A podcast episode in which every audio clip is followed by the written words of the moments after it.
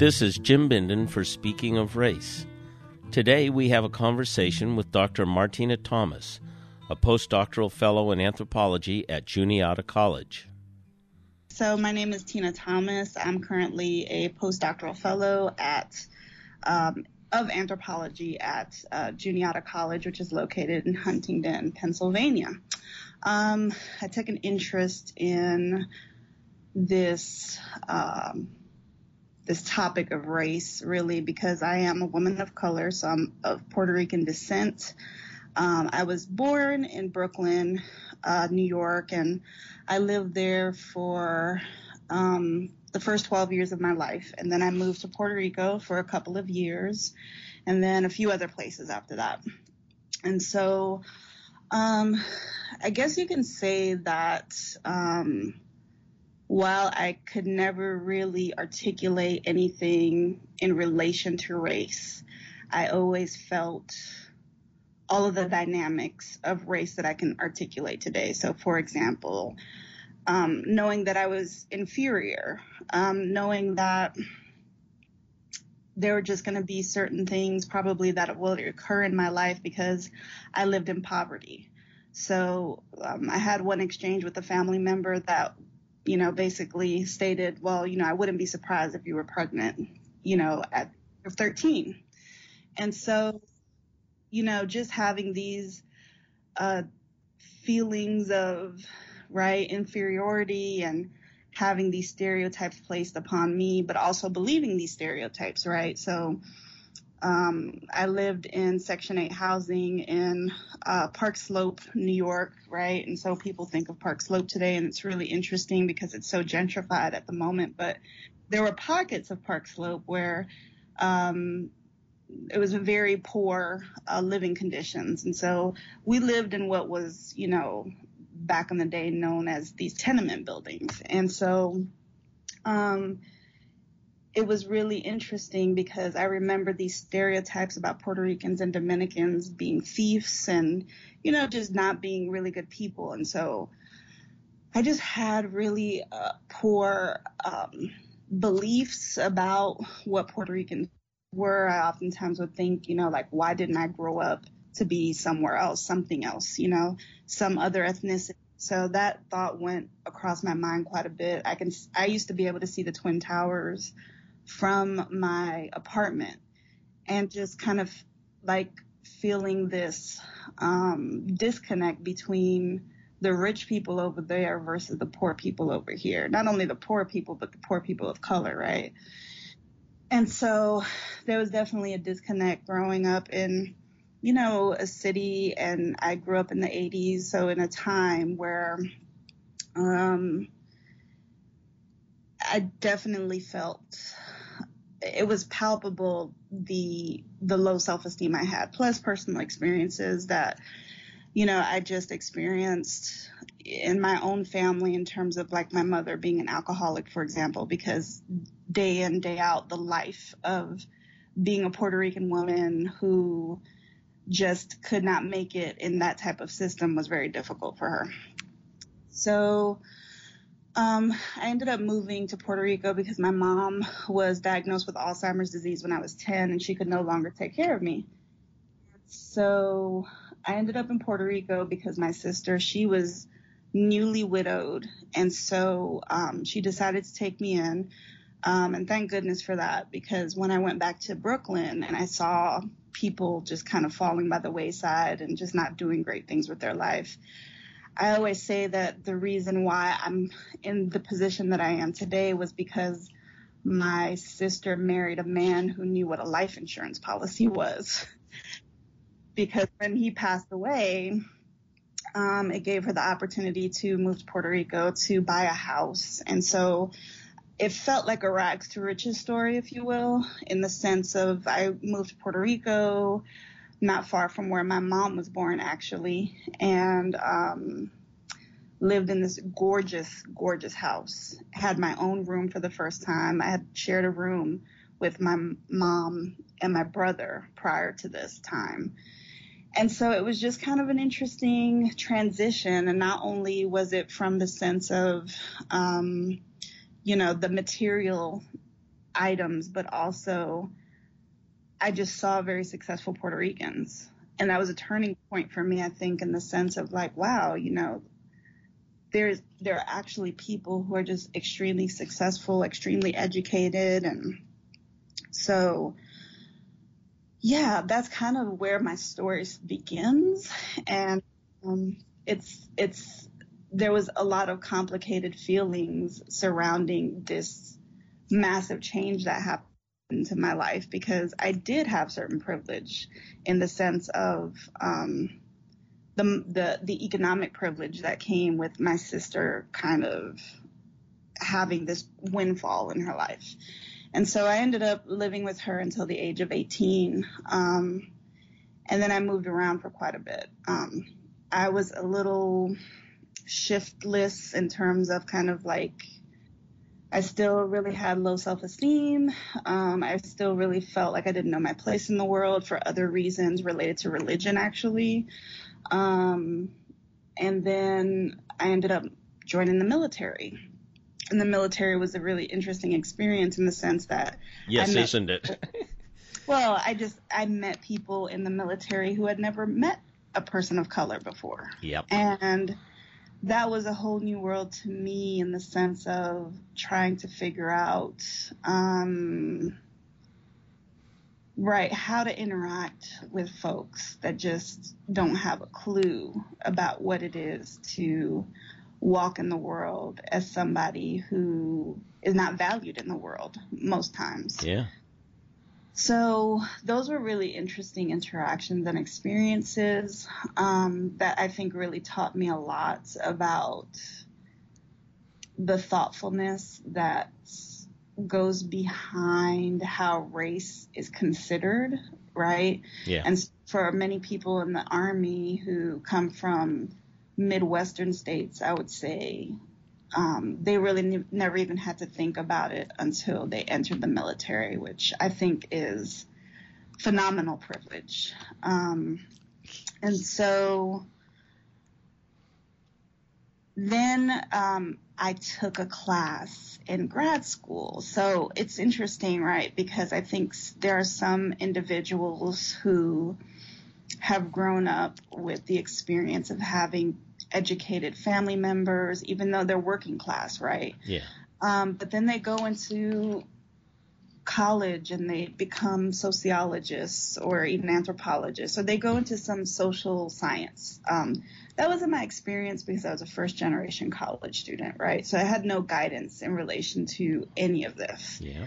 So I end up getting a biology degree. Um, and I, I really think you know, that there were certain things ordered in a way that I just could not have anticipated how I ended up in grad school, for example. So through the, McNair program and through having a phenomenal mentor by the name of Casey Bassett, um, who changed my life in the sense of being able to see my potential. It was it was just a turning point for me because I was really happy to just be in college and getting a bachelor's degree. I first got an associate's degree and thought, um, I can do the bachelor's, you know, and, you know, I have GI money and the GI Bill money. And so let me just, you know, take my time and do that. And so, um, I would say that really the mentorship that I received at the University of Montevallo in um, Montevallo, Alabama, it really kind of catapulted me in this ability to pursue higher education in a way that I hadn't thought possible prior to meeting these folks. And so I initially went to grad school um, at a college in Florida, which I won't mention, but it was not the greatest experience. But one thing that I did there that I think really made me question this idea of race. So I took a class in Africana studies. Don't ask me why. I don't remember. I can't even tell you. Um, but it was an online course and it was by a Jewish man who um, teaches Africana studies there. And I can't remember his name, but um, it was really an interesting look at what do I believe about race. And this is when these, you know, subconscious thinking really became conscious reflection about my position and my my framing of not only myself but of others. And I remember this essay that I created or that, that I wrote for that class. And I, I, I was talking about my experiences in undergrad and I had two really good friends.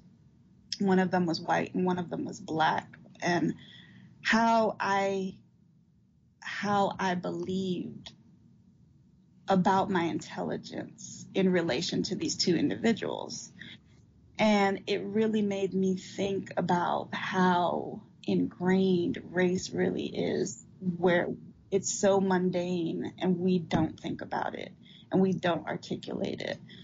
And it really got me to think, you know, this is something that really I need to think more about because, um, and during this time it was interesting. I had emailed my brother this what I thought at the time was a very funny email about things that Puerto Ricans say and do, right? Yeah. so, like, one of them was, uh, you know, you're Puerto Rican if you get in trouble. You get in trouble and your mother throws the chancla, which is like the the term for like a flip flop oh, at your head yeah. or something like that, you know. And he was deeply offended by this email and I'll never forget it because he told me, you know, you are just really perpetuating stereotypes. And it just really hurt me because I mean, I knew he was right, but I felt very defensive about it. And so, um, right, those, those things, they're, they're not jokes anymore. Yeah. Um, but so then, you know, I ended up, um, rethinking graduate school in a in a in a large way because I was not fulfilled in the program that I was, which was um, you know biomedical sciences, pharmacology. Right. And so I started rethinking it, and this is when you come into the picture because this is when I met you at a McNair event for the University of Alabama. And um, I really rethought and revisited some of the classes that I had taken in the past during undergrad. And one of them that I really loved was cultural anthropology. And so when I found out about medical anthropology, I was very intrigued because sadly, um, my family personally has very poor health outcomes. Um, to the point where one day I was at my physician's office. This was years ago, maybe 2000 or so. And I had a new physician, and you know how they do the health history forms. Yeah. And so here I am checking all boxes, you know, like, oh, grandmother has this, mother has this, you know, and so the doctor sits here and she says, wow, your family didn't do you any favors, did they? And it was one of those moments where I think I was shocked that she said it and she was shocked that she said it. And she was very apologetic afterwards.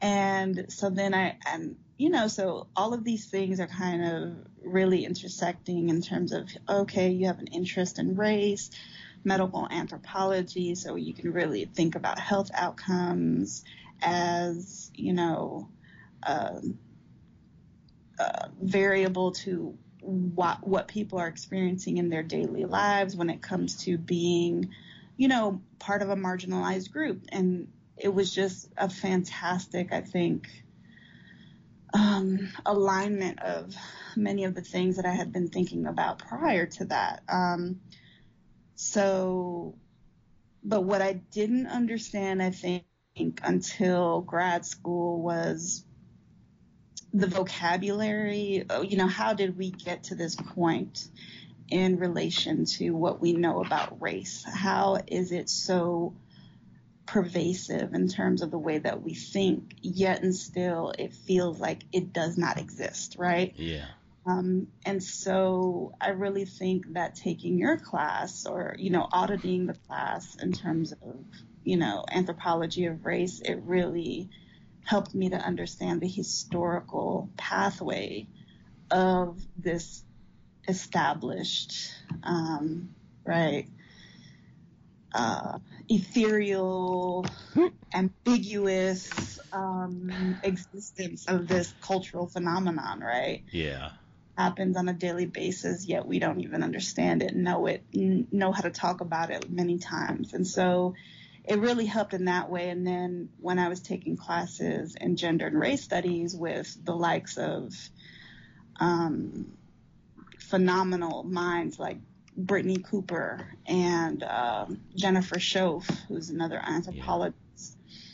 Those experiences, I really think, gave me the vocabulary to understand this is what's been going on with you all along. So for me, this is not only a professional endeavor, but it is also very personal, something that I'm completely passionate about, that I think of, think through, live, right, on a daily basis in terms of how do we how do we address inequity in society and how do we cope with the histor the historical um, relevance or even inaccuracies, right, of the narratives of certain people and places and times. And so think through those things quite a bit. Um, and it's almost an obsession in a sense because of my trajectory in life and how I don't want my children, I guess,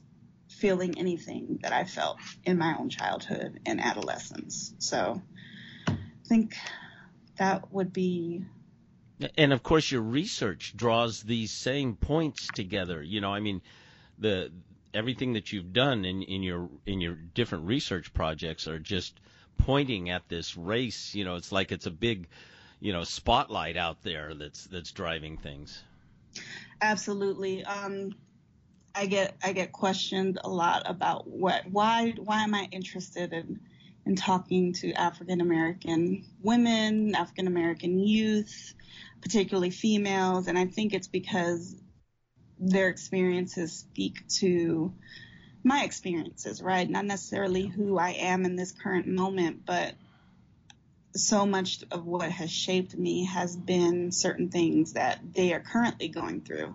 And I think it's really important for me to stay grounded in that because one thing that I can honestly say is how important it is to bring diversity into academia, not only in the way that my skin color does when I walk into a room, but also in having these um, moments where I can share my lived experience and knowing that it's not going to be a unique uh, story for, or that it will be a unique story for some people who have led a more privileged existence, right? Yeah.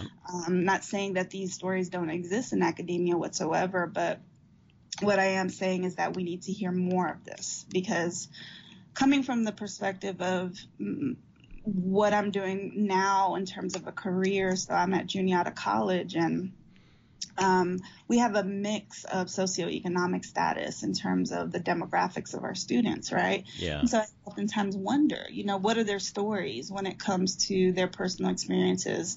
And because this is a private, small liberal arts school, do they feel freedom in um, in sharing those stories, right? Or do they feel the need to perhaps live up to the status quo.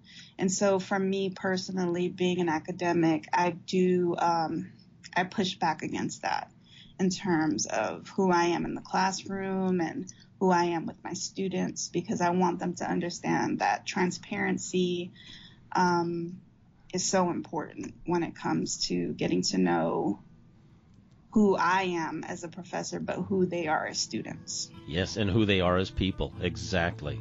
Right.